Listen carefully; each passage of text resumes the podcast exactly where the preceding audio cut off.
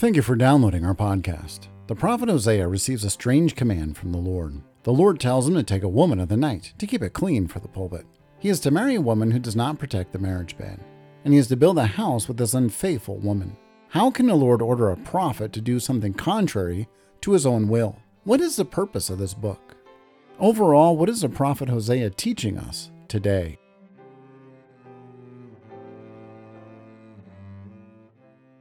Well, one of the temptations we can have is to think that the Lord has hated or despised his people when we go through Hosea. And the other thing we can think is that maybe the God of the Old Testament's an angry God, the God of the New Testament is a, a loving, kind God.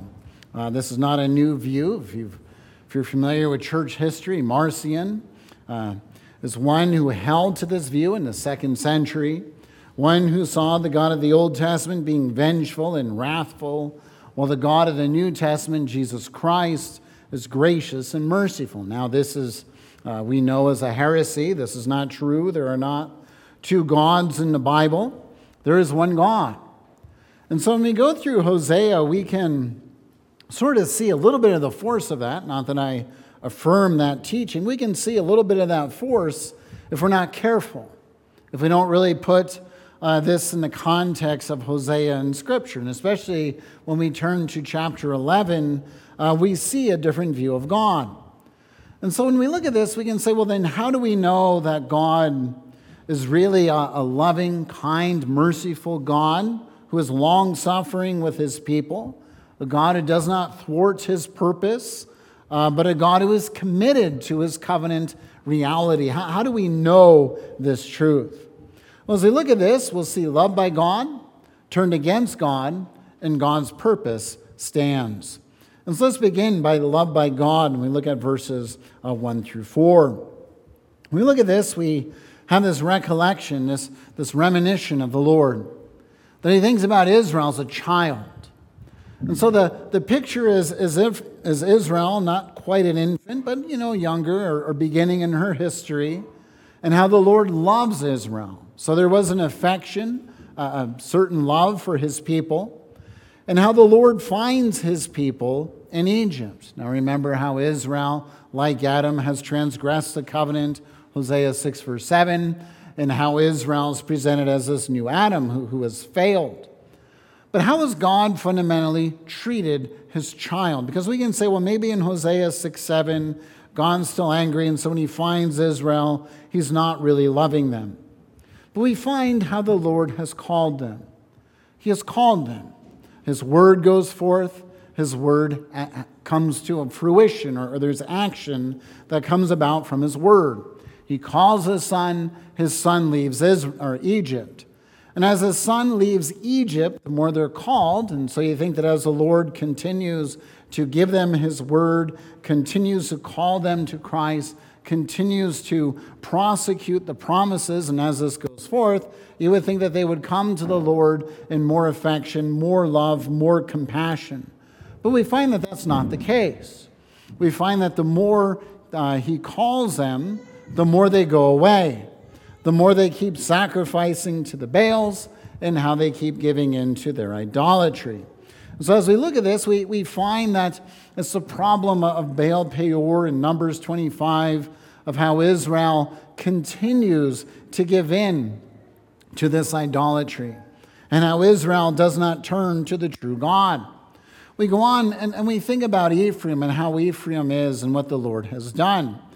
Well, in verse 3, uh, there's this comparison of what we have with Ephraim, how he uh, teaches Ephraim how to walk. And going on in verses 3 and 4, uh, some take this text to mean uh, that now the Lord's taking Ephraim as a child and looking at Ephraim as a child, and as the Lord is, is working with them, it's how the Lord guides them.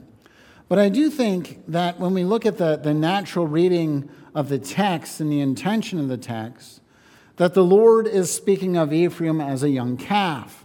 So we think back to the stubborn heifer of 4 verse 16, of how the Lord has shown his love, but how his people are like the stubborn heifer.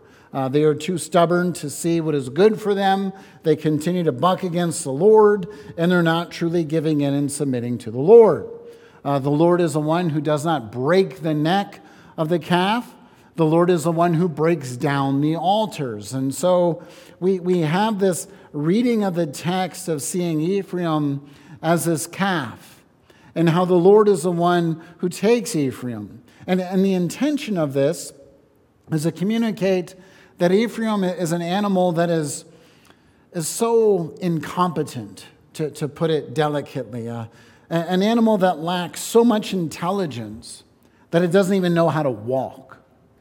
And so the Lord has to take this helpless people that can't even walk and has to actually train them to walk. And so the cords and the bands that the Lord puts around them is not to hold them back or to control them or to harm them or to manipulate them, but it's to actually teach them and train them to come to maturity so that they would love the Lord. That's the intention here. And so, as the Lord uses this metaphor, He's calling to their attention the reality that they are those who are cared for and loved by God. As we go on in verse 4, and this is where I, I see that calf metaphor. He takes the yoke off them. So, in other words, they're bound down by their sin, they're, they're, they're held down by their sin, and, and they're bound by the yoke of sin. And, and there's no comfort, they're, they're just given over to it. And the Lord's removed it from them.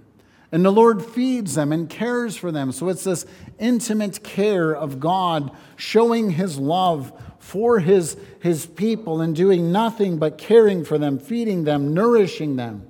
And what do they do? They continue to turn back to their idolatrous ways, they turn to the Baals, and they do not follow the living God. And so verses 1 through 4 is where the Lord proves the reality that all I've done is loved you. All I've done is cared for you. All I've done is led you, delivered you from Egypt, took off the bondage of sin, took off the bondage of slavery, taught you how to walk, and, and worked with you. And all you've done is pursued the Baals. So that's verses 1 through 4. Going on then, when we look at what has happened as they've turned against God. Now, verse 5, if you notice, the ESV, I believe, has a footnote, or at least some translations does uh, where uh, verse 5 is a bit of a, a challenge to translate. I'm kind of going with the NIV translation. I think that's actually a pretty good translation where it says, Will they not return to Egypt? which is another way of translating the Hebrew text that it becomes sort of a, a, a rhetorical question. Now, the reason for doing this is what the Lord has said, because he says right here in the context, um, Assyria is going to be their king, but we have the whole context of what the Lord has done. He has promised that Israel is going to return to Egypt to a place of slavery and enslavement. And so that's what, what Israel is going to do. So, what the Lord is simply summarizing here is He's saying, You want a place of bondage, you want a place of sin. I'm going to give you that place of sin. I'm going to give you exactly what you want. Israel said, We want a king like the nations. So the Lord says, Fine. I'm going to give you a foreign king. I'm going to give you a foreign land, and I'm going to give you the foreign king that you want. And so they're going to be ruled over by Assyria.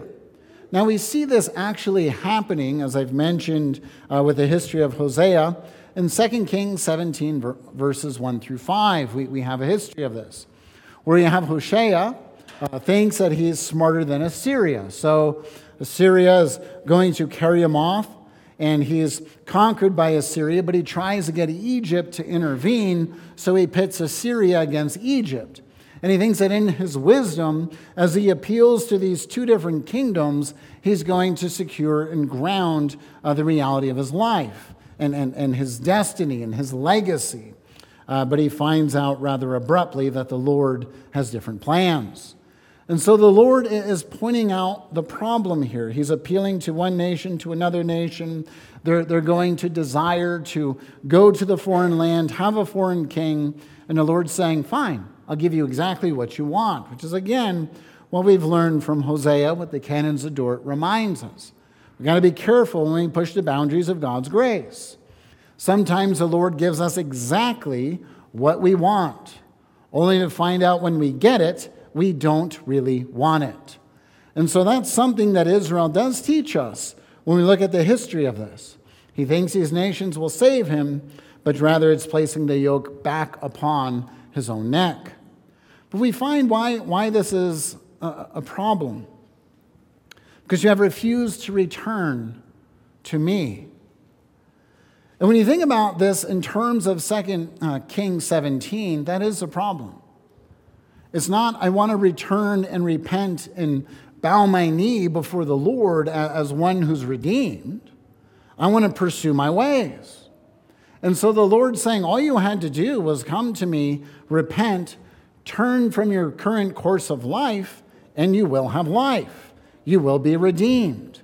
But there is no hope. There is no redemption that's going on here because the people are those who have decided to continue to pursue their current course of action without any repentance at all.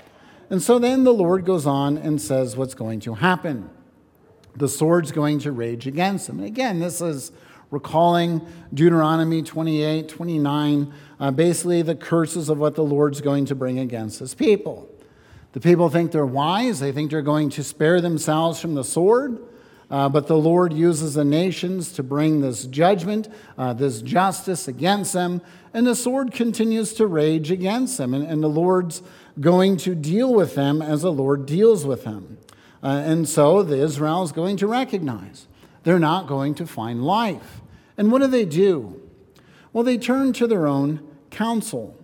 And as we consider this counsel, it's not that counsel's wrong. I mean, Proverbs speaks of wisdom and that, that there's wisdom in searching out many counselors and getting a variety of counsel.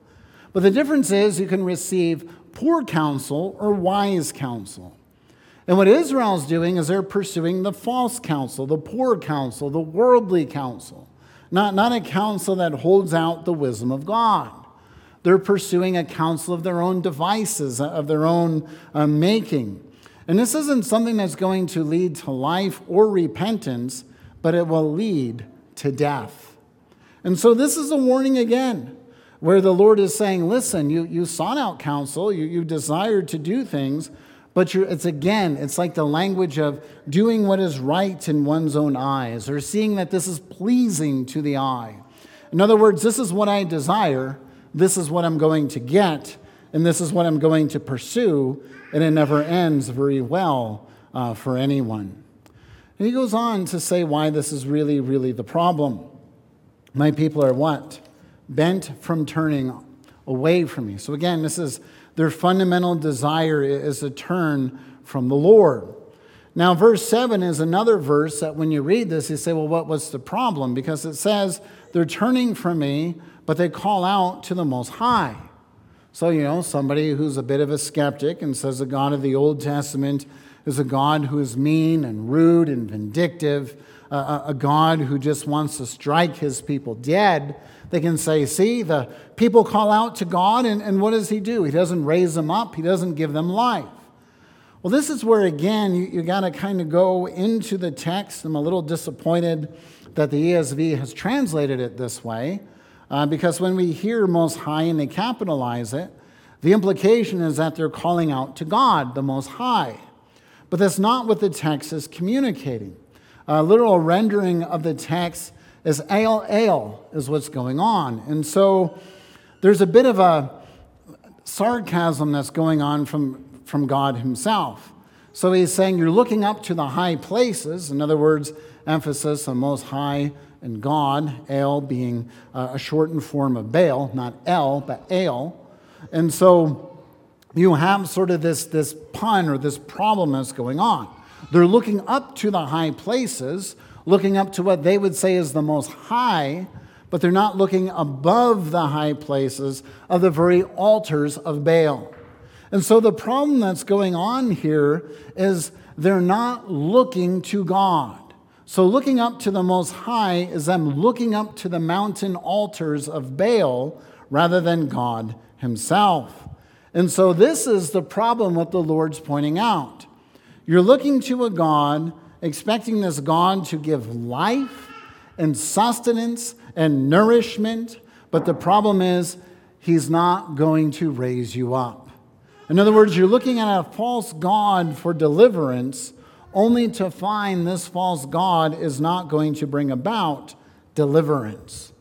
So it's the Lord saying, You're looking to the Most High, but not to the true Most High. You're looking to the Most High places, but not to the God who dwells in the heavens. So the Lord's pointing out their problem so far. He's called them, He's loved them. Israel has pursued another God. And as Israel pursues the Baals, Israel is not turning to the God and not calling out to the one true God.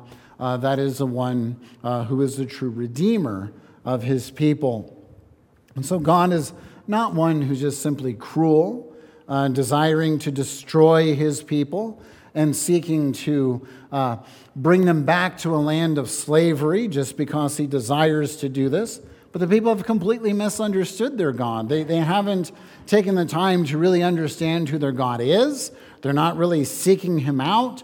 They're not seeking out wise counsel. Uh, they're doing things by their own eyes and by what they think is right.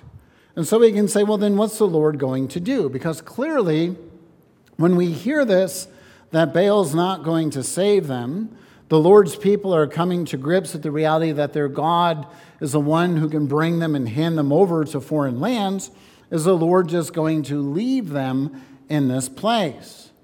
And this is where, in verses 8 through 11, if anyone turns to you and says, the God of the Old Testament is just a vindictive, mean God, it's important to turn to these verses and know these verses because they're very important in the context of Hosea. Not to say the other verses are not, but this is very important to understand the Lord's purpose. Because we have these questions in verse 8 where we're invited into the mind of God, where he reveals his internal struggle. Where God says, How can I give you up, O Ephraim? How can I hand you over, O Israel? How can I make you like Admah? How can I treat you like Zeboim? My heart recoils within me. My compassion grows warm and tender. When you read this, and we're invited into the mind of God, what, what do we see? The Lord's weeping. This is the Lord actually crying. He's actually hurt. And he's using human language to express this, but he's hurt by their rejection of him. And as he's hurt by their rejection of him, he's recalling events of what he has promised. So you have Admah and Zoim, Zeboim. Hopefully, I'm saying that right. You have these two cities that are recalled for us in Genesis 14. This is the outworking of Sodom and Gomorrah.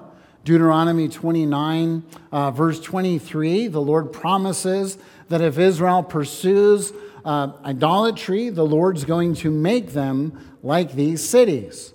And so the Lord has made very explicit that if you go into this land, you lose sight of the purpose of this land, uh, you pursue the false gods, you lose sight of me as the one who grants wisdom and life, you will be like these cities that are wiped off the face of the earth.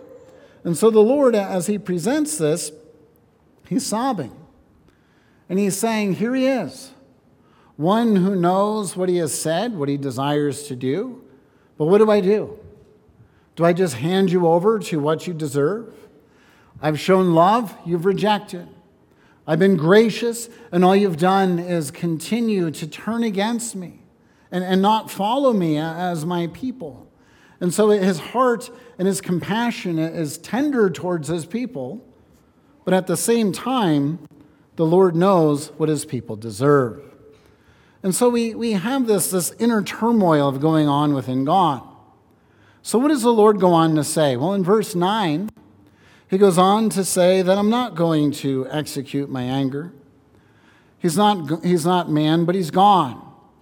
He is the Holy One. So, notice the play here.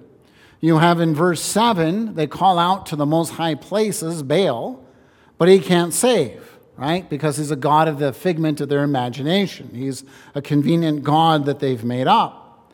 But you have then the, the reality of who God is in verse 9. He is the one who's able to save. So the contrast that, that God's making here is that man cannot change or, or regenerate a human being, right? We, we can't truly bring about life. Even when we bring an infant into the world, that infant's still under the common curse.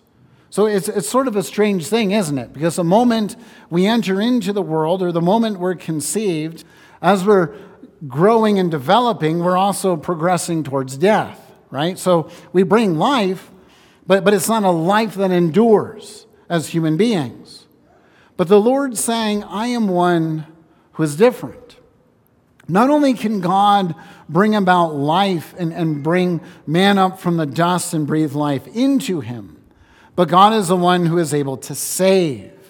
He's not going to bring his burning anger against his people. He is a God who will continue to be at work. He is a God who cultivates new life. And so he's not like a man who can merely make an assertion and not have the power to execute that assertion. He is a God who can truly kill and can truly make alive. And so this is a promise that God gives. I'm not going to destroy you. Basically, I remember the covenant I've made to Abraham. I am a gracious God. I will bring about life. My purpose for Israel, for my people, is not done. That's the assurance here. The Lord then recalls something significant. As the Lord goes forth, he goes forth like a lion. He roars. And you think about that and you say, well, why is that so significant?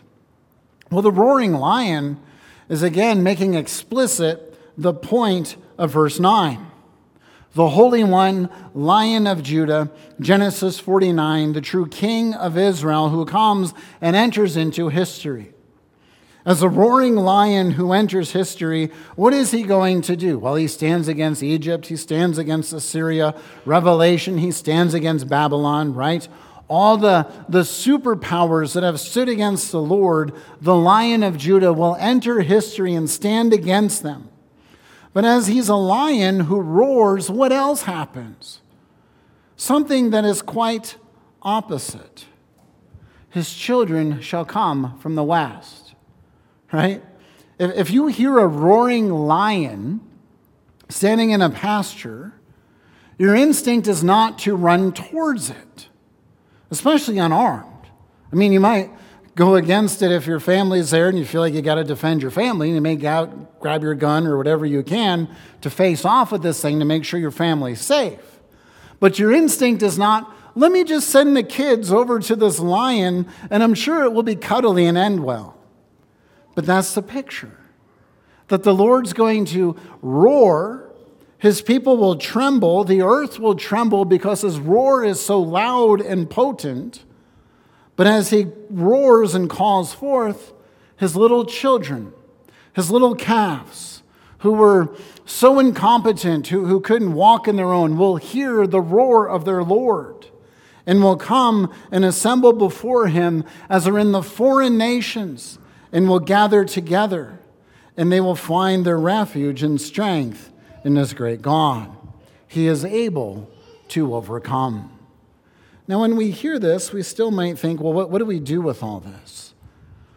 Well, one of the great mysteries that Hosea 11 is recalling for us as we think about the image of Christ. And we think about Christ as he goes and he gathers his people. We think of the mission of Christ. Where does Matthew begin the mission of Christ? In Matthew 2:15, even before the public advent of Christ, we have there the recollection and recalling for us Hebrews 11:1. Out of Egypt I called my son. That Christ relives the failed history of Israel. Luke's gospel goes back to Adam. Matthew's gospel goes back to Israel. Christ is reliving, fulfilling the issue and mission of Israel.